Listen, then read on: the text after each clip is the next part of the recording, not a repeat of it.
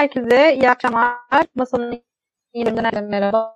Evet, son zamanlarda büyük sıkıntılar hissediyoruz. Sadece iş adamları değil, maalesef Erasmus öğrencileri dahi ki hani Erasmus öğrencileri belirli bir kualifikasyon üzerinde öğrencilerdir, gençlerdir. Yabancı dil bilirler, okullarında iyi derece yapmışlardır.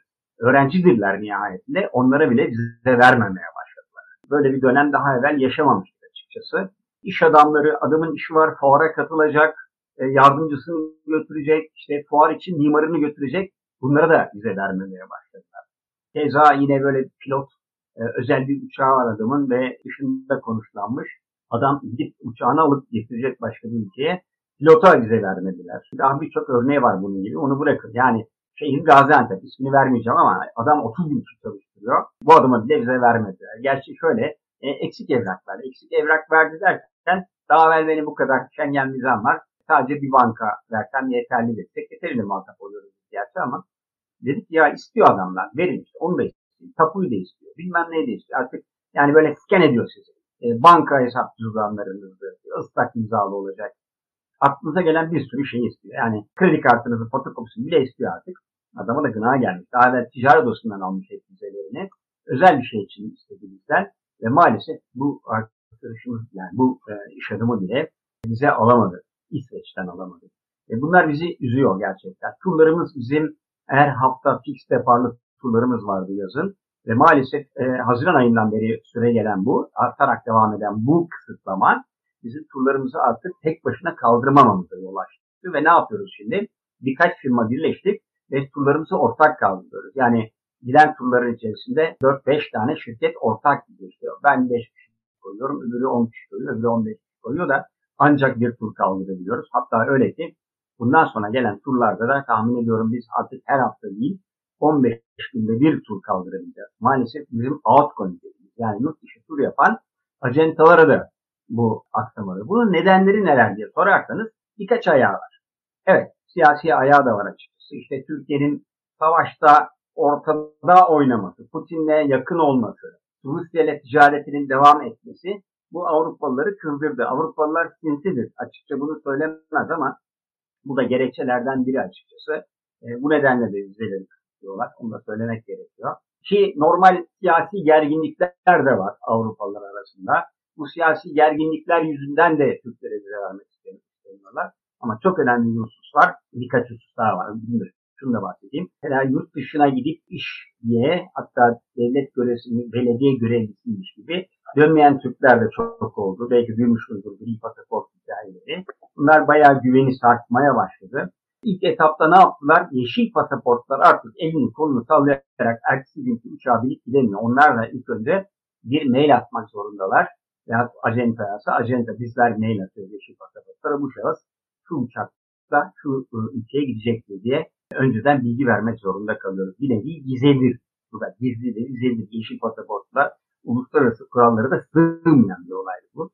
Ama en önemli olaydan biri belki biliyorsunuz birçok yabancıya Türk pasaportu verildi. Türk kimliği ve pasaportu verildi. Bunlar da Türkiye'ye bir geçiş yolu olarak kullanıyorlar ve Avrupa veya da Amerika vizesi almak için bir yol olarak görüyorlar Türkiye'yi. Bunlar da gittikleri vakit artık dönmüyorlar. Yani Türk pasaportu almalarının nedeni bu ülkelere geçiş yapabilmek. Bunlar da giden geri dönmüyor. Giden geri dönmüyor. Bu da çok ülkeleri kızdırdı. Yani Schengen ülkelerini kızdırdı açıkçası. Bu nedenle büyük kısıtlama almaya başladı. Red olanların bakıyorsunuz neredeyse büyük bir çoğunluğu doğum yeri Suriye, Halep, İran, Afganistan vesaire bu ülkeli vatandaşlarına da bize başvuruları geri dönüyor. Tabii bu arada kurun yanında yaş da yanmaya başladı. Distrikler içerisinde de gidip de dönmek istemeyenler oldu. Onlara da açıkçası tam seçim yapamadılar. Normal iyi, daha evvel Schengen almış yolcularımız bile vize konusunda zorluk çıkarmaya başladılar. Bir kere çok uzun vadeye vize veriyorlar. Yani 2 ay sonrasına randevu vermeye başladılar. O da sıkıcı bir rahat. Adam 15 gün sonra tura gidecek, yazılmış bize. Vize randevusuna gidiyorsunuz, 2 ay sonrasına göre. Ne oluyor? Yani ona göre uçak rezervasyonu yapmışız, ona göre otel rezervasyonu yapmışız. Hatta ödemişsiniz. Adama 2 ay sonrasına gidiyorsunuz. Kendisi yapanlar var bu işleri. Kendi başvuranlar var. Onların paraları yanıyor. Yani otelden geri alabiliyor mu? Uçaktan geri alabiliyor mu? Alta ceza ediyor mu? Adamların hiç umurunda değil. Ben bu olayları %80 siyasi olarak nitelendiriyorum. %20'de evet adamlar bakıyor, diyor ki bu adam gider ve geri dönmez. Bunları da vize vermiyor. Ama en önemli kural nedir Schengen almakta? Adam diyor ki kardeşim benim ülkeme gelip senin kalmayacağından emin olman lazım. O nedenle ben senden bunları alıyorum. Bunu anlayabiliyorum. Makul. Ama adamın dünya kadar parası var, evleri var, çalışanları var. Sen bu adama da vize vermiyorsan o zaman kardeşim burada iyi niyet düşünmüyorum. Bir de bakıyorsunuz ülkelere göre de değişiyor. Yani kurallar ülkelere göre değişiyor. Mesela Hollanda en sıkılarından biri. Siz Schengen ülkesine herhangi bir ülkeden vize aldığınız vakit istediğiniz ülkeye gidebilmelisiniz. Bu nedenle adı Schengen. Yoksa eskisi gibi tek tek ülkelerden alır. Ama Hollanda diyor ki eğer benden vize almadıysan o zaman Yunanistan'dan vize al veya Romanya'dan vesaire benim ülkeme geldiğinde seni geri gönderirim diyor. Gönderebilirim derim. Gönderirim diyor. Hakikaten öyle bir sıkı var işi. Doğal değil, normal değil. Kolay veren bize ülkeler var mı? Vizeyi kolay veren ülkeler var mı? Evet. Yani mesela komşumuz Yunanistan. Diğerleriyle kıyasladığımız vakit daha kolay. Bunları belirtmek isterim.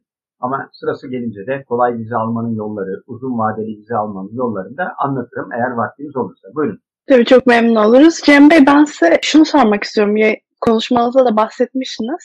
Tur şirketlerinin artık ortaklaşa turlar da üreterek kapasitelerini doldurmaya çalıştığından bahsetmişsiniz. Benim sorum burada şu olacak. Yani biliyorsun bu büyük bir sektör ve insanların ekmek teknesi ve artık hani vize almanın zorlaşması sizin gibi turizmcilerin alanını küçültüyor mu ekonomik olarak? Yani bundan sonra Türkiye'deki turizm sektöründe bir küçülmeyi görecek miyiz bu vize sıkıntısı sebebiyle? Çok doğru bir noktaya parmak bastınız.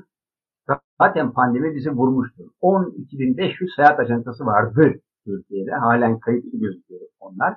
Ama maalesef bunların içerisinde pandemi artı bu gibi sebepler içinde daha birkaç sebep daha var. Kaç kişi kaldı biliyor musunuz? 12.500 kişiden faal olan sadece 3.500 ajanta var.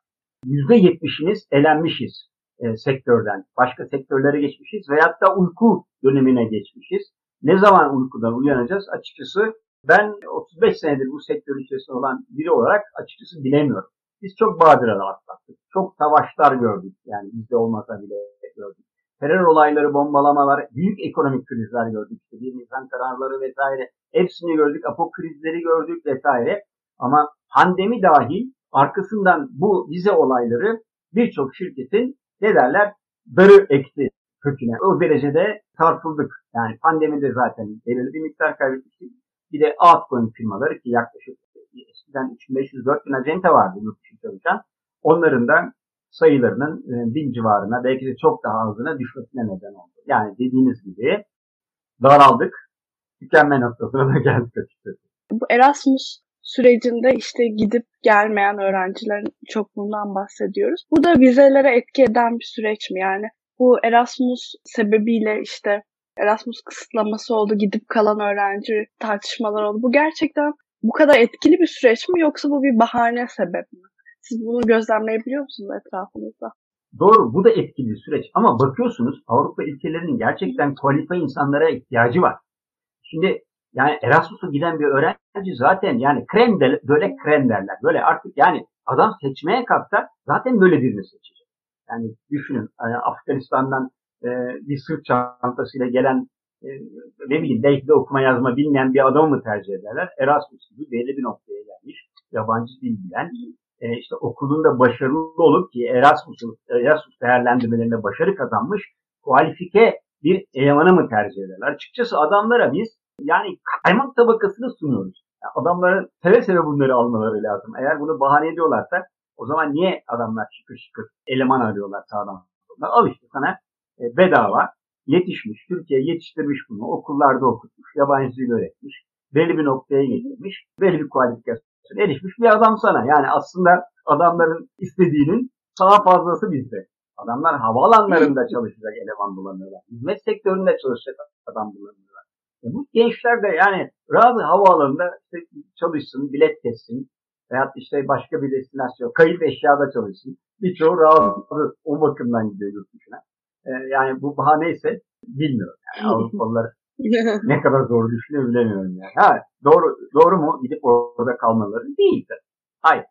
Ben şunu düşünüyorum. Şimdi büyük bir kısmının %80 siyasi olduğunu söylemiştiniz yayının başında bize. Bu vize sorunları olsun, işte Avrupa'nın kapılarının kapanması olsun. Bu gerçekten yani bir alanda uzman bir kişi olarak size soruyorum. Hani gerçekten bu siyasi atmosfer düzelirse bu sürecin daha da kolaylaşabileceğini düşünüyor musunuz? Yani ekonomi bir anda belki düzelmeyebilir. Bizim için bir süreçtir ekonominin parça parça düzelmesi. Fakat bu siyasi atmosfer bu tabloyu bize değiştirebilir mi?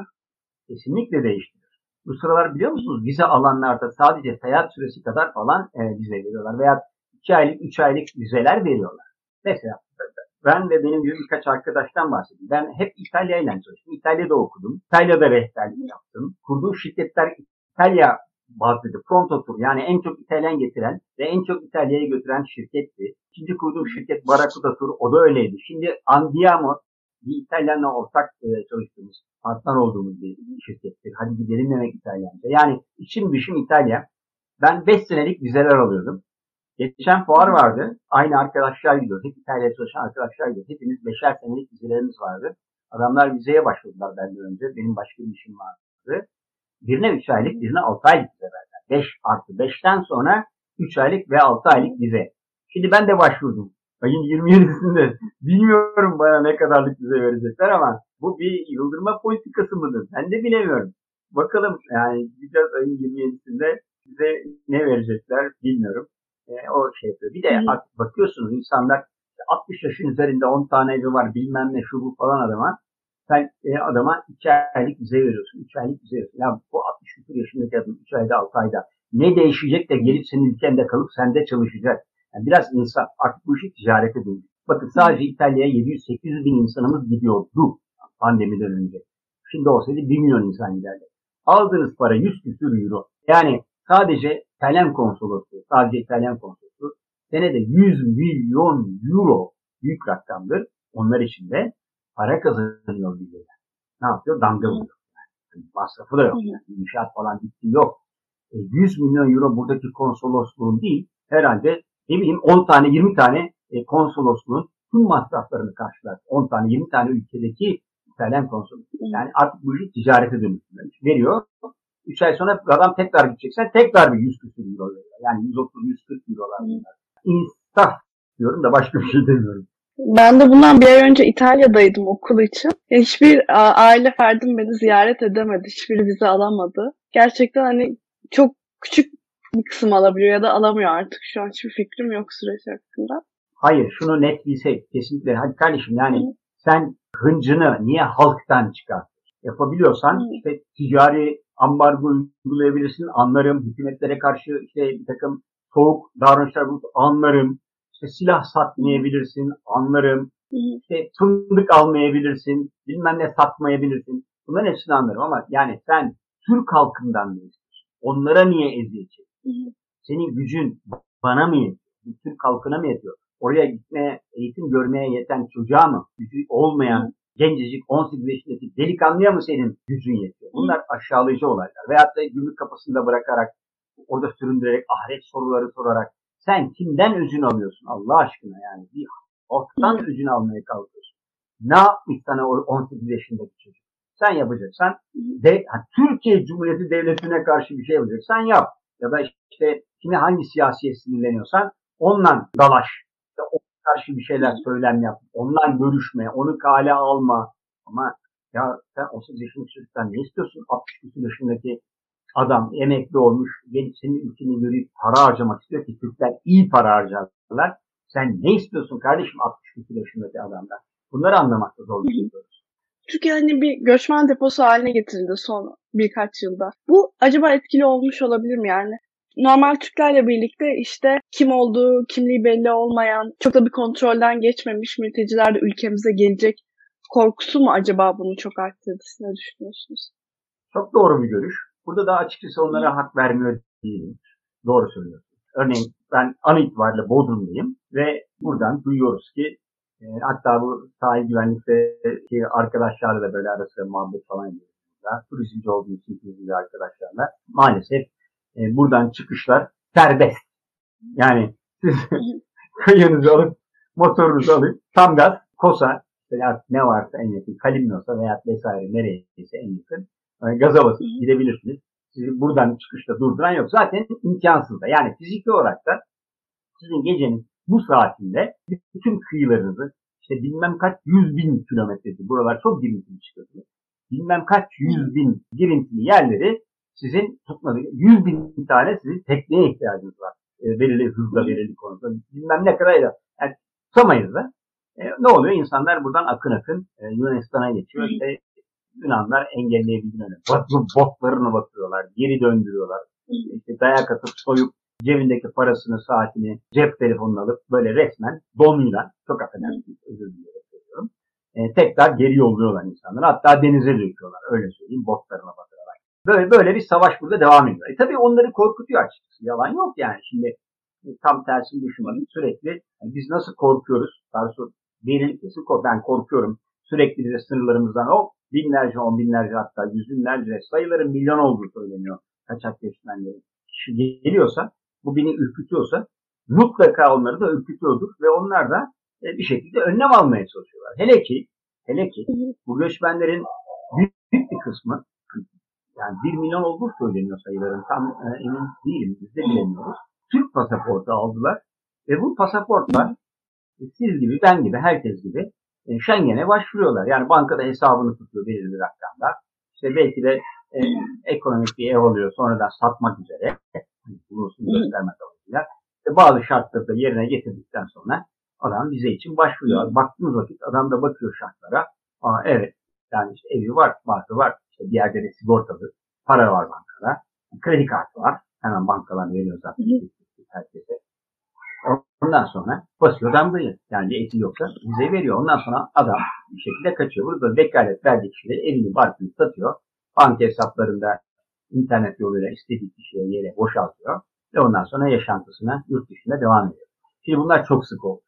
Bu 1 milyon kişinin çok eminim, eğer 1 milyon kişi pasaportu aldıysa ve vize için başvurduysa, vize başvurularının %90'ı geri dönmüyor. Çok daha fazla dolayı ama azı değil. Yani diyelim ki 100 bin kişi başvurdu vize almak için. 90 bini yurt dışında kaldı. Dönmedi geri vize alanların. Öyle söyleyeyim. 10 bini döndü mü diye de şüphem var. Şimdi bu Schengen vizesine başvuru redlerinin oranı 2022 yılında özellikle Almanya'da çok artmış. Almanya'da 122 bin başvurudan 25 binden fazlası red almış. Peki şimdi bu başvurular niye Almanya'da, İtalya'da özellikle çok fazla ret aldı? Neden Almanya, İtalya? Mesela ben Schengen Info'nun verilerine baktım. Schengen Info Visa sitesinin. Orada mesela Ankara'dan Estonya'ya yapılan başvuruların %59'u reddedilmiş bu sene. Neden peki? Yani Avrupa bir anda bize sırtını dönmeye başladı. Dediğim gibi yani her şeyin başında siyasi bir durum var. İşte Rusya'yla yakınlaşmamız Avrupalılar içinden, biliyorsunuz hepsi tek taraflı onların. Hani Rusya'ya karşılar. Bütün markalarını geri çektiler. Ticaretleri dondurdular. Şimdi artık oradan enerji de almamaya başladılar. Hatta onlar Ruslara vize vermemeye başladılar. Yatlarına el konuyor. Katlarına el konuyor Rusların. Ama biz Ruslarla ve Ukraynalardan eşit muamele ediyoruz. Eşit davranıyoruz açıkçası. Onlara faydamız bile dokunuyor. Mesela tavuk koridorunu biz açtırdık da gelen gemilerin %80'i bakmayın siz Avrupa'ya gitti. Yani onların karnı doğdu. Açların değil. Afrikalılar için açtık bu koridoru. Türkiye onun için aracı oldu ama oradan çıkan tahıl gemilerin %80'i maalesef Avrupa'ya gitti. Kendi karınlarını doyurmak için bunu fizik kullandılar açıkçası. Putin de bunu söyledi, hatırlarsınız. Onların işine yaramasına rağmen aracı olmamız, belki de savaşı bitirecek noktaya biz getireceğiz. Yani adamlar bize karşı da düşmanca bir tavır takınmaya başladılar. Ticarette zorluklar çıkıyor. Vizede zorluklar çıkıyor. Alışverişte her bir şekilde. Kısacası yani olayın siyasi olduğuna adım gibi eminim. Öyle söyleyeyim ben size. Yoksa neden bundan 3 sene evvel 800 bin, 900 bin sadece İtalya'ya giden turist sen pat diye engelle 20 bin kişi ve 30 bin kişi gidemedi bu sene İtalya'ya. Yani burada bir düşünmek lazım. Şimdi şöyle bir boyutu var başvuruların. Başvuru ücretleri red de olsa iade edilmiyor bilindiği gibi. Çünkü ben de pandemiden önce İngiltere'ye başvurmuştum. İngiltere vize başvurusu yaptım. Mesela benimkini de reddettiler. Gerekçesi iltica riskimin bulunmasıymış. Şimdi bu başvurular reddedilince Türkiye'deki başvuran vatandaşların 26 milyon avro zararı var. Çok büyük bir rakam bu. Son 5 yılda reddedilen vize başvuruları nedeniyle edilen zararmış. Tabii ki o vize ücretleri iade edilmiyor. Başka şeyler var. Uçak biletleri yanıyor. Ben mesela şöyle bir haber gördüm yakın zamanda. Bir turizm şirketi sahibine iltica riski olduğu nedeniyle Yunanistan, Yunan adaları için vize vermemiş. Yani bu işin ekonomik boyutu da var. Çok doğru. Maalesef vize paralarını ezelden beri vermiyorlar. Diyor ki biz bir hizmet yapıyoruz. Bu hizmeti bize alsanız da almasanız da biz bu ücreti hak ediyoruz diye düşünüyorlar. Yani ne hizmetse artık. O rakamı geri ödemiyorlar. Hani mal değil ki bu. Hani malı iade edelim. Yani almadınız iade edelim. Öyle bir şey yok. Hizmettir zaten kazancımız. Bu hizmet de yapılmıştır. Bize alana da yapılmıştır. Bize almayana da aynı hizmet yapılmıştır. Bu nedenle geri ödemiyoruz diyor. Durum bu. Haksız mı? Haksız tabii haksızlar ama yani durum bu. Cem Bey, bu gri pasaportların durumu ne oldu? Bir bilgi sahibiniz var mı bu konuda? Çünkü çok büyük skandallar çıkmıştı Avrupa'da. İşte çok kolay dağıtıldığına dair, orada bazı işler dönüne dair. O konuda şu an Avrupa'da durum nasıl? Siz bir bilgi sahibi misiniz? Evet, maalesef laçka oldu bu olayda. Çünkü gri pasaportu kimden alabiliyordu?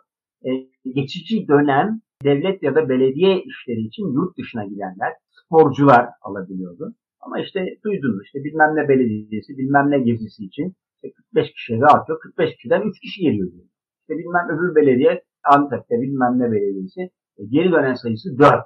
O da yani işte başkan bilmem ne falan. Bunun gibi birkaç olay oldu açıkçası. Onun arkasında bakıyorsunuz yok satranç bilmem ne diye gittiler. Folklor diye gittiler. Güreş diye gittiler galiba. İşte basket diye gittiler. Basket diye gidenlerin bir tanesinin kilosu. Hakikaten fotoğrafı yayınlandı.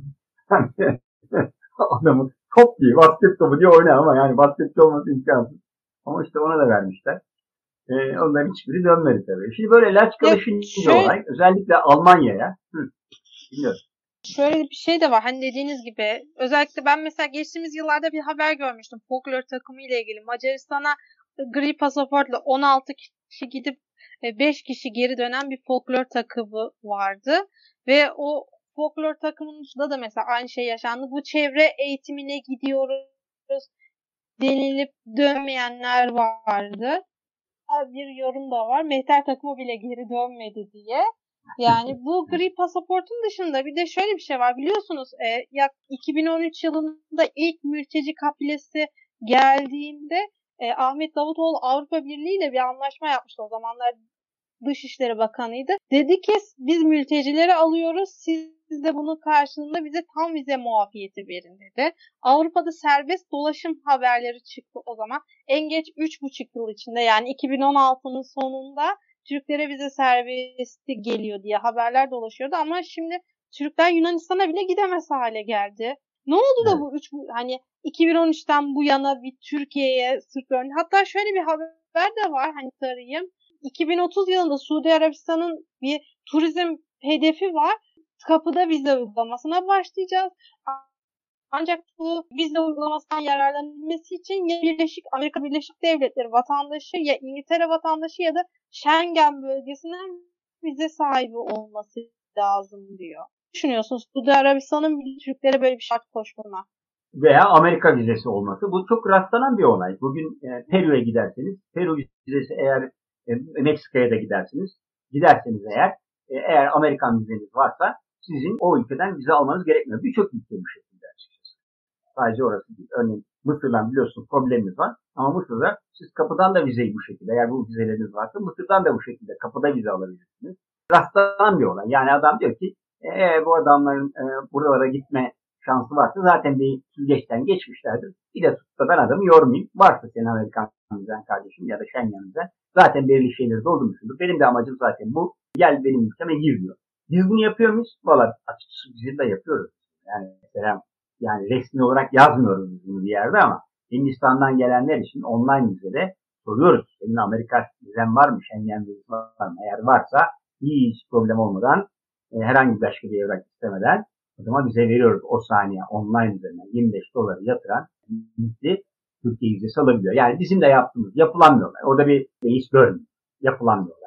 Keşke biz de yapabilsek. Bize desek ki Afganlara kardeşim Amerikan vizen varsa gidebiliriz. Keşke biz de bunu yapabilsek. Öncelikle bunu söyleyeyim. İkincisi neydi sorunuz? Tekrar alayım. Dediğim gibi bu 3,5 ya 2013'te ilk geldiğinde Ahmet Davutoğlu bize serbestliği istemişti Avrupa Birliği'nden. 3,5 yıl önce serbest dolaşım olacak demişti. Hatta şöyle söyleyeyim, ben bir yazı yazmıştım bu konuda. Bize serbestliği gelirse Ekim ayında demiş. Ekim'e kadar gelmezse diye nokta koymuştum. Hakikaten öyle oldu. Vize serbestliği gelmedi maalesef ve bugünleri yaşıyoruz hakikaten. Ama bir yerde de tabii ki çok güzel kültürel yerler ama ben dünyayı dolaşmış bir insanım açıkçası. İkinci gezginim Türkiye'de. Evet, her şeyi birbirinden farklı ve güzel, bir şey demiyorum ama nereden bakarsanız bakın şehirlerin kuruluşu, sokaklarıydı, mimarisiydi vesaire birbirine çok çok benzeyen bir olaylar. Yani her şeyin bir Duomosu, katedrali vesairesi genellikle gotik tarzda yapılan ve birbirine çok benzeyen mimarilerdir. Yani aynısı demiyorum tabii. Onun önünde bir geniş meydan vardır. Sokaklar şöyledir, bilmem ne. Yani baktığınız vakit birbirinden çok farklı değil. Yemeklerine bakıyorsunuz aşağı yukarı birbirine çok benzer. Birkaç şey hariç gastronomiyle de birbirine çok benzer ülkelerdir. Pek bir şey değişmiyor.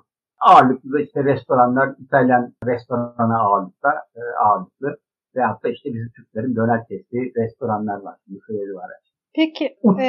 Uçurum yani Amerika'yla Japonya veyahut da Vietnam'dan Avusturya'yla arasındaki fark gibi büyük bir fark yaşamıyorsunuz. Yani Prag'la Macaristan, Almanya'yla Avusturya'yla Kuzey İtalya arasında vesaire böyle biz çok yakından tanıdığımız için detayları görebiliyoruz tabii ama yani böyle ölümcül bir detay yok. Ya o yüzden çok ağlar mıyız, zırlar mıyız bizi yapsa vallahi derim ki çok ağlayıp zırlayacak bir durum yok. Ya onun yerine dünyada çok daha farklı kültürleri tanıyacağınız, çok daha ekonomik seyahat edeceğiniz bir yerler var. Biz artık koymaya başladık. Mesela Umman'a götürüyoruz. Yakında Yemen turlarımız başlayacak. Mısır hakikaten çok farklı bir medeniyet. Fas'a gidin. Hakikaten orada hem bir çöl kültürü, okyanus kültürünü, Magrib kültürünü tanıyorsunuz. Arap kültüründen çok daha farklıdır. Bunların hepsi vizesiz. Yine uzak doğu. Yani bir Kuzey Tayland inanamazsınız böyle farklı bir kültüre, inanca bilmem ne. Çin'e gidin. Japonya anlatmayayım. Zaten orası çok daha farklı bir kültür diğerlerine kadar. Vietnam tarihiydi, doğasıydı. Çok farklı bir dünya. Hindistan hiç anlatmıyor. Tamamen farklı bir dünya. Büyülü bir ülke açıkçası. Zaten reklamları da bu slogan üzerinden gidiyor. Yani keşfedecek dünya üzerinde Birleşik Milletler'e bağlı 196 ülke var. Sadece Avrupa'daki 30-35 ülkeye denmeyin ki bunların birçoğu hani Vatikan'ı da dahil, Liechtenstein'i de dahil, İstanbul'u da dahil bunların içerisinde ülke dediğiniz Gümüş'ten bir uca Şişli kadar olan bir yer. O yüzden çok ağlayacak, çok üzülecek ama yıkıldık denecek bir durum yok. Bana göre yok. Peki şunu da sormak istiyorum ben. Vize redlerinin ilk başta gelen sebep geri dönme riskinin bulunması diyorlar. Şimdi neye göre bizim oraya iltica etmeyeceğimize karar veriyorlar? Mesela ben Türkiye'de yaşayan bir gazeteciyim. Benim uluslararası basın kartım. Ben şimdi gidip Almanya'ya başvursam belki bazı Türkleri geri dönme bir açıklaması var. Dışişleri Bakanı Mevlüt Çavuşoğlu bu Schengen krizinin döneminde yıpratma olarak görülüyor. Siz ne düşünüyorsunuz açıklama hakkında? Doğru, yıpratma. Ama bizi yıpratıyor. Yani sonuçta Çavuşoğlu yıpratmıyor. Adamın kırmızı pasaportu var. Veyahut da milletvekillerini veyahut da belirli noktadaki insanları yıpratmıyor. Hatta yeşil pasaportları bile bu kadar yıpratmıyor. Yani devlet görevinde çalışanları. Kimi yıpratıyor? Bizi yıpratıyor. Gazeteciyi yıpratıyor, öğrenciyi yıpratıyor, emekliyi yıpratıyor. Veyahut da cebinde parası olur, bu Avrupa'ya gidip biraz kültür görmek isteyen. Veyahut da emekli olmuş, artık diyor ki çalıştım şimdi 30 sene, 40 sene. Biraz gezeyim diyen insanları yıpratıyor. Halkı yıpratıyor. Yani Türkiye'yi yıpratan bir durum bilmiyorum. Yok açıkçası. Yani yeşil pasaportta olan birinin de benim için ne kadar üzülüyor bilemiyorum. Ama sonuçta üzülen siz oluyorsunuz. Gazetecisiniz, belli bir noktasınız. Özel size başarınızdan dolayı ödüller verilmiş, kartlar verilmiş, uluslararası kartlar verilmiş ve bize verilmiyor. Bu üzücü bir durum. Ne kadar ilgilendirir siyasileri bilemiyorum ama mesela beni üzüyor bu durum açıkçası. Bilmiyorum nedir kararları ancak ne yapılabilir? Evet, bence boykot. Bakın, Türkiye turizmini küçümsemeyin. Bir Alman gittiği ülkede para harcamak, sadece seyahatini harcar ve ondan sonra orada en ekonomik şekilde geçinmeye çalışır. Ama bir Türk gittiği vakit Fransa'da restorana girip 100 euro para veremiyor. Siz hiçbir demeyin tabii, mutlaka var da genele baktığınız vakit Alman göremezsiniz ki gelsin de her öğlen gittiği zaman oturup da iyi bir restoranda onu getir kardeşim, bunu getir kardeşim, birasını önüne koysun, içsin vesaire. Çok çok az. Oturup bir barda birasını içer ama hani böyle gastronomisini tadayım da yiyeyim diyemez. Şimdi Türkler öyle değil. Türkler gidiyor. İyi yerde yemeğini yiyor. Akşam eğlencesine gidiyor. Alışverişini yapıyor. Yani bir Alman'a göre Türkler 2 katı, 3 katı, 4 katı para harcıyor. Bunu söyleyen ben değilim. Bunu söyleyen işte orada turistlerle çalışan işletmeler, restoranlar, hediyelik eşya dükkanları, onlar söylüyorlar açıkçası. Siz hani İtalya'ya gidip dükkan kapatan Alman göremezsiniz. Ama ben rehberlik hayatım boyunca en az 15-20 kez dükkan kapattım bazı müşterilerim için. Dükkanı kapattım. Öğlen tatilinde gidiyorsunuz, diyorsunuz ki kardeşim bu öğlen tatilinde bana 2 tane personel ver. 1 saat kapanıyor ya veya 2 saat kapanıyor, 3 saat kapanıyor. İkisine göre değişir. Benim müşterim burada alışveriş yapıyor. En az işte şu kadar. En az $10.000, $20.000 alışveriş yapıyor. Ben bunu çok yaşadım. Bunu yapan bir Alman daha ben duymadım. Onlar da böyle bir şey Türkler haricinde yapan bir Araplar var. Cem Bey, şunu da merak ediyorum. Şimdi turizmcilerin bu vize krizinde zararı ne kadar? Şimdi tahmini olarak 200-300 avro zarar ettiği konuşuluyor. Yani siz olarak bu kriz kadar etkileniyorsunuz. Şimdi şöyle bir şey var. Daha önce de sizin Cumhuriyet'te Medyascope'a verdiğiniz demeçleri okudum. Orada da diyorsunuz ki kısa sürede vize veren bekleme süresi neredeyse 6 aya çıkardı diye. Siz bu turları iptal ederek ne kadar zarar ettiniz şu an ya da bu krizi nasıl atlatmaya çalışıyorsunuz? Açık söylemek gerekirse hani bir zarar etmiyoruz. Yani sonuçta turumuz kalkmıyor. Yani kar edemiyoruz. Öyle söyleyeyim ben size. Ama tabii ki belirli kostlarımız var sabit ve bu kostlarımızı karşılamakta zorluk çekiyoruz. Yani çalışanlarımız var, kiramız var, stopajımız var, reklam veriyoruz. Bu kostlar devam ediyor, bu masraflarımız devam ediyor. Ama işte yani müşteriyi gönderemedik diye cebimizden para vermiyoruz sonuçta. Yani öyle bir direkt bir masrafımız, zararımız yok. Ama bir şekilde baktığınız vakit hani paçal baktığınız vakit elde etmeniz gereken karı elde edemiyorsunuz.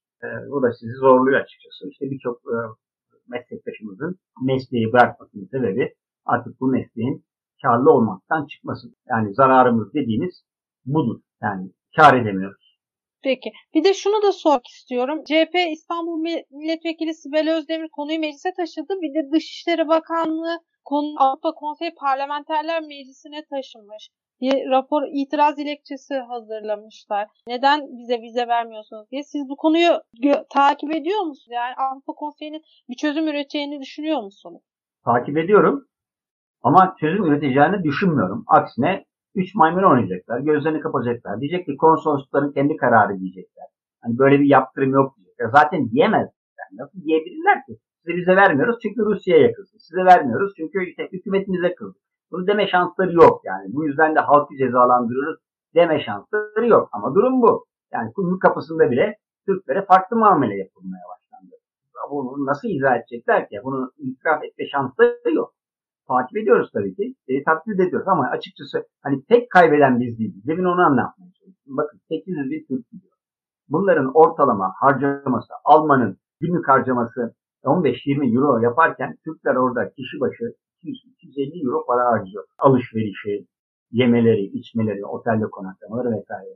Yani baktığı vakit Almanla kıyasladığı vakit en az 5-6 katı daha fazla Türkler para harcıyor. Yani 800 bin İtalyan'dan vazgeçen bir İtalya diyoruz. Vallahi helal olsun eğer böyle düşünüyorlarsa ama maalesef esnaf böyle düşünmüyor. Yani Roma'daki esnafın Garibaldi caddesindeki veya işte İspanyol merdivenlerdeki dükkanlardaki esnafın bu şekilde düşündüğünü zannetmiyor. Yine o civardaki restoranların bu şekilde düşündüğünü zannetmiyor. En kral sofraları Türkler için kuruyorlar onlara. Başka şehirlere gittiğiniz vakitte bunu bu şekilde görüyorsunuz. Yine Yunan adalarına bakın. Gidin Yunan adalarına esnafla bir konuşun. Türklere zorluk çıkarmanın daha az Türk gelmesinin onlara olan etkilerini düşünün. Birçok esnaf kan ağladı açıkçası bu pandemi döneminde. Vizeyi de zorlarlarsa artık maalesef aradaki halk belirli dönemlerde aç kalacak. Öyle söyleyeyim ben size. O yüzden böyle demin de söylediğim gibi yani en kolay vize veren ülkelerden biri Yunanistan. Özellikle Yunan adalarına giden bir tur programı sunarsanız pek fazla düşünmeden size vize veriyorlar. Peki. Ya şöyle de bir şey. Mesela ben Milliyetin Bakanlığı'nın bu Erasmus'ta iltica eden öğrencilere karşı aldığı önlemi okudum. Yani 80'deki İl Milli Eğitim Müdürlüğü'ne gönderilmiş ve demiş önlem olarak iltica riski olan öğrencilere Erasmus göndermeyin demiş. Zaten bunu IBK'yle de konuştunuz. Yani mantıklı bir kararmış. Şimdi öğrencinin neyin iltica kararı onu yani iltica edip etmeyeceği potansiyelini nasıl anlayacak İl Milli Eğitim Müdürlükleri? Yani şey mi diyecek? Bunda kesin hani iltica edecek bir tip var. Yurt dışına yerleşebilir mi olacak yani? Bravo. Bravo. Yani akıl ve mantık bu sizin söylediklerinizi gerek. Ya bu adam öğrenci. Sen bundan bankada 100 bin dolar mı bekliyorsun? Sen bundan rezidans sahibi, ev sahibi olmasını mı bekliyorsun? Sen bunun altında araba olmasını mı bekliyorsun? Senin ülkende kaç tane öğrencinin, 18-20 yaşındaki öğrencinin altında araba var? Evi var, barkı var, bankadan bilmem kaç 10 binlerce dolar parası var Allah aşkına. Senin öğrencinin de yok yani. Bir farkı yok bu öğrencilerin. Senin baktığın kıstaslar nedir, ne olmalı? Ya bakacaksın işte zaten bunun bir referans mektubu var. Öğretmenleri, bilmem profesörleri tarafından verildi. Dersleri belirli bir noktadaki zaten Erasmus'a katılma hakkı elde etmiş. Yabancı dil biliyor zaten yabancı dil. Yani benim yukarı senin ülkendeki öğrenciler yabancı dil bilmiyor. Ben İtalya'da kaç tane öğrencim var yabancı dilde Allah aşkına İtalya'ya gidip de yes no diyebilen kaç tane İtalyan öğrenci tanıyorsun? Sen ilk önce kendine bak. Kendini düzel. Bazı ülkeler hariç. Hollanda'da 3-4 dil biliyorlar. Belçika'da vesaire. Ondan sonra geldi benim öğrencime bu benim ülkemde kalabilirdi. Ona bakarsan eğer bu şekilde kıyaslamaya herkes sana göre potansiyel kaçak. Potansiyel mülteci. Yapacak bir şey yok. Sen bu öğrenciler Erasmus hakkı kazanmış bu öğrenciye. Karşı üniversite, karşı okul tarafından aksepte edilmiş, kabul edilmiş öğrenci bir yerde almaya mecbursun. Bunun ötesi faşizmdir açıkçası. Ben başka bir isim bulamıyorum. Sen bu öğrenciyi cezalandırıyorsun. Senin bunu yapma hakkın yok. İnsan haklarına, seyahat özgürlüğüne aykırı bir olay. Bunu lütfen bilmem nereden gelmiş, kaçmak isteyen bir insanla kıyaslama. Bunu demek istiyorum ben. Bu kaçak olaylarına biz de zamanında rastlamadık mı? Hatırlıyorum ben maç turları yapardım eskiden. Şimdi yine yapıyoruz tekrar. Ya bir Romanya ve Macaristan turlarımızı hatırlarım. 4 otobüs buradan gittik. Vizeler alınmış. Problem yok. 4 otobüs gittik mesela en son Romanya'ya maç vardı. Daha da sayayım. Yok pardon çok özür dilerim. Milli takımın maçıydı ya Romanya'da. Çok iyi hatırlıyorum. 4 otobüs gittik buradan. Ama adamların tiplerine bakıyorum. Yani adamın futbol mu izliyor? Ben kalkıp şöyle bir yoklama çekeyim dedim ya. Onu soruyorum muhabbet esnasında falan. Dedim ki milli takımın kalecisi kim dedim. Smoviç dedi. Smoviç. Vallahi bilmedim. Smoviç biliyorsunuz yani Yugoslav bir kaleciydi. Galatasaray'da oynayan bir kaleciydi. Milli takımda ne iş var bu adamın? Smoviç dedi. Yani. Üzerinde de forma. Yani bunun benzerlerini çok yaşadık. Ya şöyle düşünüyorum ben. Şimdi benim başımda da söylediğim ecdadımız vakti zamanında Viyana kapılarına dayanan ecdattı. Suudi Arabistan bile bize kapıda vize vermek için Schengen bölgesi vizesi sahibi olmamızı istiyor. Yani geldiğimiz nokta ileriye gideceğimize sanki geri geliyormuşuz gibi. Ya bir de Cem Bey işin boyutu da var. Şimdi Türkiye'de artık parayla vatandaşlık verilen bir ülke oldu. Gayrimenkul karşılığı vatandaşlık veriliyor Türkiye'de biliyorsunuz. 400 bin dolarlık gayrimenkul alana vatandaşlık veriliyor. Ben Avrupa ülkeleri açısından da düşünüyorum. Şimdi parayla çok aynı şekilde vatandaşlık elde edilebiliyor ya da şu an konuşuluyor. Ümit Özdağ da bunu çok sık dile getiriyor. Diyorlar ki mültecilere vatandaşlık verir. Avrupa bu yüzden mi? Türkiye'de yani Türk vatandaşı değil mi? Türk mü? Acaba Afgan mı, Suriyeli mi endişesi de taşıyor olabilir mi? Doğru. Zaten baktıkları vakit eğer nüfusunda Türkiye yazmıyorsa doğum yeri zaten otomatikman birçoğuna vize vermiyorlar. 190'a vize vermiyorlar açıkçası. Ama yani şunu da bilmek lazım. Yani bir tek Türkiye değil dünyada gayrimenkul alındığı vakit vatandaş. Yani bir sürü ülke veriyor. Hatta Avrupa'da daha ucuza veren ülkeler var. Portekiz'e giderseniz 250 bin dolardır. 350 bin dolarlık euroluk ev alırsanız Portekiz vatandaşlığına geçebiliyorsunuz. Diğer ülkelerde de benzeri var. Yunanistan'da bile var. Yani Türkiye'ye mahsus bir olay değil tabii ama yani baştan alan bir takım sınırlar koymaya başlıyor. Yani herkese bu yapılır diye bir olay yok. Onları seçiyor. Yani sen bu işe başvurabilirsin, sen bana başvuramazsın diye. Bizde öyle yok. Kim olursan ol gel. Bir ayrım yapmıyoruz. Herkese parayı bastıran herkese Türk vatandaşı veriyoruz. Ya zaten korkulan bunlar bu kişiler değil. Korkulan herhangi bir şekilde ev bark alma kapasitesi olmayan kişilere verilen Türk vatandaşlığı. Esas zaten redlerin %90'ı da bu kişilerden ortaya çıkıyor. Yani Avrupa'da verdiği hani %90'ı vermiyor, %10 veriyor. %10 zaten hani Türkiye'deki ev almış, bark almış, parası pulu olan insanlar onlara bize veriyor. Bize alamayanların birçoğu ise işte genellikle Suriyeli bilmem ne falan filan Türkiye'de icra ederek Türk vatandaşlığı, Türk pasaportu almış kişiler. Bunlar bize alamıyorsa. Durum bu. Yani ben Alpke'ye de sözü bırakmadan önce bir şey daha söylemiştim. Ben bugün tur rehberliği yapan bir arkadaşımla görüştüm ve rehberlik yaptığım turu yolunda yemeği götürdüm. Çok güzel bir lokantada yemek yedik. Ve onlar dedi çok şaşırdılar. Kişi başı 10 dolara çok güzel yemek yedik. Amerika'da 10 dolara kahve içebiliriz ancak diye. Yani Türk döviz karşısındaki değeri de malum olunca hani evet Türkiye şu an çok cazip onlar için ama hani biz oraya gittiğinde mesela şey var. Benim bir tanıdığım Brüksel'e gitti Avrupa Birliği'ne. Ve diyor ki ben her şeyi orada diyor 18'e çarpmaktan su bile içemedim diyor Avrupa'da. Yani kendim taktım ki buna yemek bile diyor bana diyor çok kötü bir şeymiş gibi geliyordu diyor. Çünkü her şeyi 18'e çarpmaya başladım. Yani işin bir de ekonomik boyutu var. Onu da anlatmış olayım. Belki en de merak ettiği bir şeyler vardı da söz bırakayım.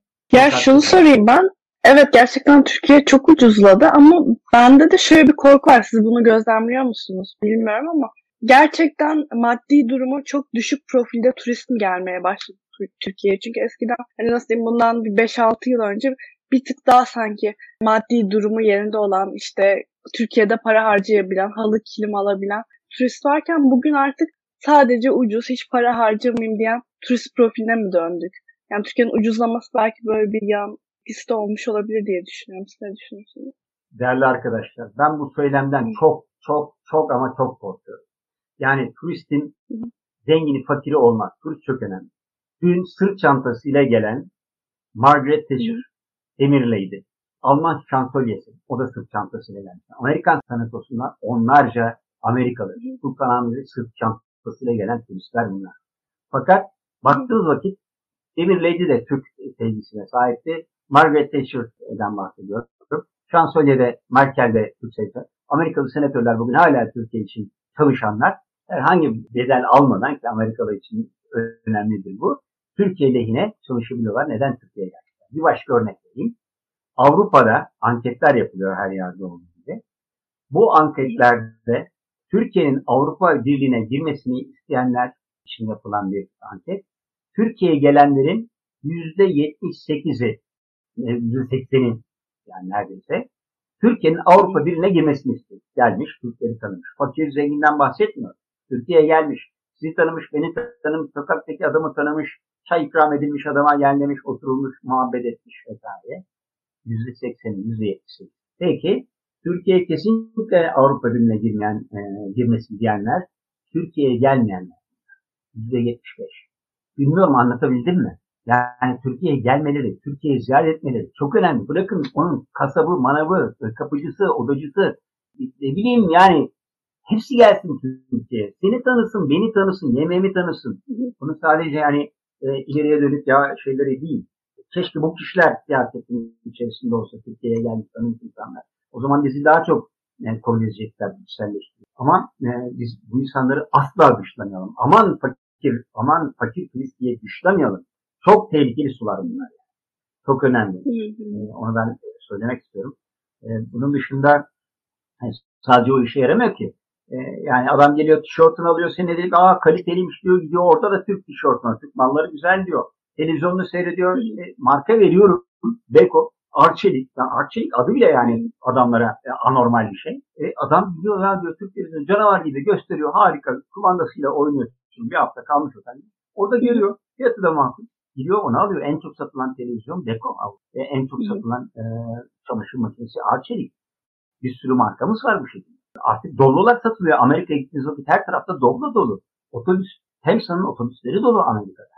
Yani orada geldi burada tur otobüsün evinde hep Temsa Antalya'ya gitti. Adam hoşuna gitti ve beğendi gitti oradan tamam ya orada teklif verirse onlar asla atıyor seni. Bir de şu var. Turizmden kazanılan gelire hiçbir şeref yaratmıyor. Bugün deri ihraç ediyoruz. Diyelim ki 10 milyar dolarlık. Bunun 9 milyar dolarını öyle bir gideri yok Türkiye'nin çünkü. Biz yurt dışına ithal ediyoruz. Başta Hindistan olmak üzere diğer ülkelerden ithal ediyoruz. Sonra burada ıvır zıvır bilmem ne. Bunun yazılımı, makinası bilmem nesi zaten ithal. Ve bizim net karımız %2-3. Katma değeri diyoruz. %2-3 bakın derim. Otomotivde keza öyle.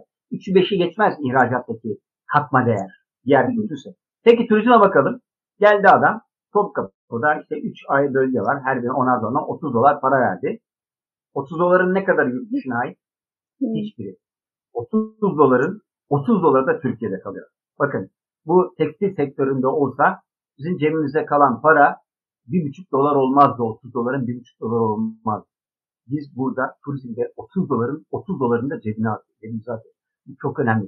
Bugün ihracatımızın %85'ini biz ithalat olarak karşılığını görmek zorundayız. Turizmde böyle bir şey yok. 30 milyar dolar gelir mi? 30'u da neredeyse. Yani işte Nescafe'yi de bilmem ne falan haricinde Türkiye'ye ait. Bu yüzden turizmin önemini lütfen herkese anlatmak lazım. Turistimizin fakiri, zengini yok. Çünkü ileride bize yolcu elektrik olarak geri dönüyor. İhracat olarak geri dönüyor. Siyaset olarak geri dönüyor. O yüzden hani dikkat.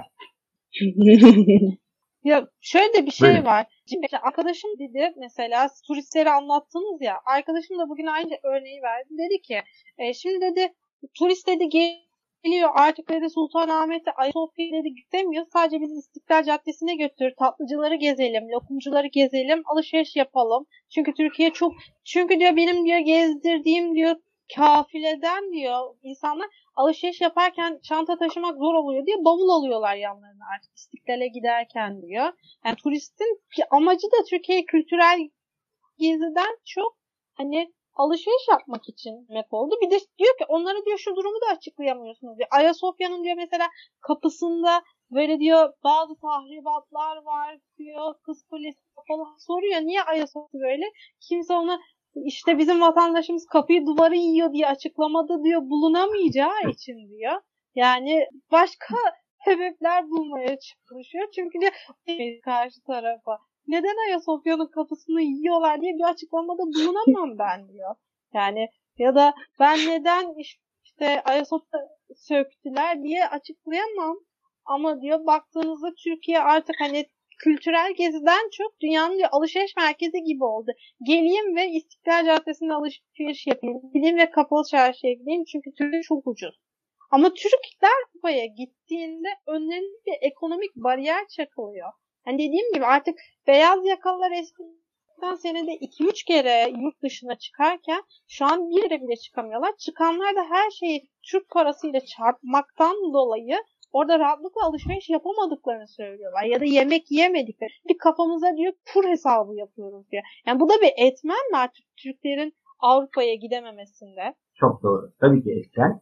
Yani ben de öyle artık senelerdir bayağı böyle yani gelişmiş şirketten falan sahip oldum. Normalde maddi durum iyi ama ben bile bunu çok etmeye başladım. Tabii ne olur Amerika'da okuyor. Yurt dışına gittiğimizde çok rahat böyle bir restorana oturup ailece yemeğimizi falan yerdik. Bir sıkıntı hissetmezdik yani. Şimdi en son işte 15-20 gün oldu. Döndük. Ya açıkçası yani çok zorlandık. Yani ve bir kadeh şarap içemedik. Öyle söyleyeyim ben size. Restoranda bir kadeh şarap içemedik. Çünkü bir kadeh şarap 35 euro. 35 dolar falan yani. 35 dolardı. 30-35 dolarda çarptırmadı. Çok büyük bir bardaktan bahsediyorum. Yani. Şişeden bahsetmiyorum. Oğlana bir şey diyemiyoruz tabii. O istediğini yesin istiyoruz. Hani çok özür dileyerek söylüyorum. Bir et söyledi. 49.90. 50 dolar yani. Bir de bunun üzerine tax ekliyorlar biliyorsunuz. Bak rakamlar. Üzerine tax ekliyorlar. %12 diyor şeydi. Tax'lar. Yani bir bakıyorsunuz ya bir biftek yarısı bence bunun yağdı. Ne ödedik? Ne yapıyor? 50 dolar. Taksını falan da koyunca işin içine. Bin küsür lira. Bin küsür lira. Evet. Bir tabak yemek. Yani açıkçası ben de duruyorum artık. Onu da yiyelim, bunu da içelim. Bu sofraya onu hani Cem Yılmaz'dan 50 dolarla 50 dolarla yok artık. Böyle bir şey yok. Yapamıyoruz. Ben de o. Yani gidip normal, standart, karnımızı doyuracağımız bir yemek yiyip çıkıyoruz en fazla bu. Veyahut da daha ucuz olan böyle street foodları falan tercih ediyoruz. Bu yani hepimize etkili. Yani tabii belli bir kesim var tabii. Yani şimdi ben de Koç Sabancı olsam bana da etkilemez de. Yani ama yine de korkuyorum yani açıkçası maalesef. Ya, dediğiniz doğru yani şöyle örnek vereyim hani benim de İngiltere'de yaşayan akrabalarım var ve onlar diyorlar ki işte aslında İngiltere çok pahalı. Nasıl diyorum pahalı? Bir tane mesela Türkiye'de binlerce lira olan ayakkabıyı onlar 600 pound'a alabiliyorlar. Ya da en son iPhone fiyatları açıklandı. Hepimiz malumu. Evet. Türkiye'de şu an iPhone 14 57.000 lira ama aynı telefon Amerika'da 400 dolar ama Türkiye'de vergilerle onlarla bunlarla 57.000 lira. Türkler de ne yapıyor? Diyorlar ki biz Türkiye'de 57.000 lira vereceğimize 57.000 liraya Amerika'ya gider gelirim. Hem kalırım hem telefonu alırım. Bir de üstüne üstlük hani Amerika'yı da görmüş olurum diye. Çünkü yani gidip gelmek daha ucuz oldu artık telefonlar. Ya o durum da var. Yani Türkiye nasıl desem artık Türklerin elinde bize bariyeri var. Hani ben yavaş yavaş yayının sonlarını toparlamak için hani son sözlerinizi alacağım. Evet bir vize krizi var. Bu arada şarjım da 5'eydi çünkü.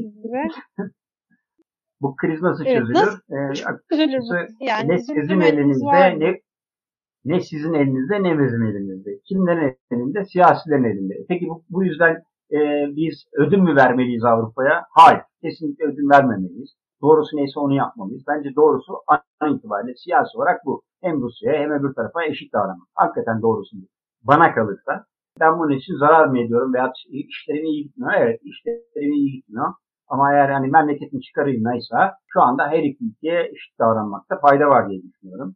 Memleketin çıkarı an itibariyle bunu gösteriyor. Varsın bana Schengen vizesi vermesinler. Varsın Avrupa'ya gidelim. 3-5 sene sonra göreceğiz onu. Yani 3-5 sene sonra değişecek. Yani ben hükümetimizin kararlarının hepsinin doğru olduğunu falan iddia eden bir adam değilim. Belki de 199'u yanlış ama bu da doğru bir karar var. Peki. Nasıl yani düzelir? Dediğiniz gibi 3-5 sene sonra nasıl düzelir? 3-5 sene sonra nasıl düzelir? Savaş biter. Savaş biter bir. İkincisi Türkiye stratejik açıdan ve lojistik açıdan çok önemli bölgede Avrupa bazı ihtiyaçlarını Türkiye üzerinden gerçekleştirmek zorunda kalır. Örneğin gazı biz Rusya'dan ithal edip Avrupalılara satabiliriz. Petrolü de bu şekilde olabilir. Daha evvel İran'la yaptığımız gibi. Bu sefer açık yaparız. O zaman ceza almıştık biliyorsunuz. Halk Bankası olayından bahsediyorum. Yani bir takım avantajla dönüştürebiliriz. Yani krizin arkasından bir avantaj gelebilir. Bu gibi avantajlarımız olabilir. Ekonomik durum bu şekilde gitmeyecektir. Düzelecektir. Ona da inanıyorum. Çünkü Türkiye hakikaten dinamikleri çok değişik, farklı ve güçlü olan bir ülke. Diğer ülkelerle kıyasladığımız vakit. Bunun da üstesinden geleceğiz. Öyle tahmin ediyorum. Yeter ki hani üst kademedekiler birazcık onlar da lükslerine, yemelerine, içmelerine dikkat etsinler diyorum. O zaman hakikaten memleket kısa sürede düzlüğe kavuşturur. Peki. Çok teşekkür ederiz Cem Bey. Son sözlerini alalım. Sen diyorsun. Var mı sorma bir şey Cem Bey'e? Senin de son sorularını alalım. Bundan sonra yavaş yavaş kapatacağız yayını. Cem Bey ya benim artık soracağım tüm soruları sordum fakat umarım ileride sizle her şeyin düzeldiği bir zamanda artık İtalya'da nerelere gidilir, neler yapılır diye program yaparız umarım. İnşallah. O günleri de görürüz umarım. İtalya konusunda mütevazı olamayacağım. Yani genelde olamayacağım ama İtalya konusunda hiç olamayacağım. Size çok ilginç istiyorlar verebildim. Bir günde inşallah o konuları konuşuruz. İnşallah. Görüşmek üzere. Peki. Kendinize çok iyi bakın. Görüşmek üzere. Konuk olduğunuz için teşekkürler. Görüşmek üzere. Ben size teşekkür ederim. Sağ olun.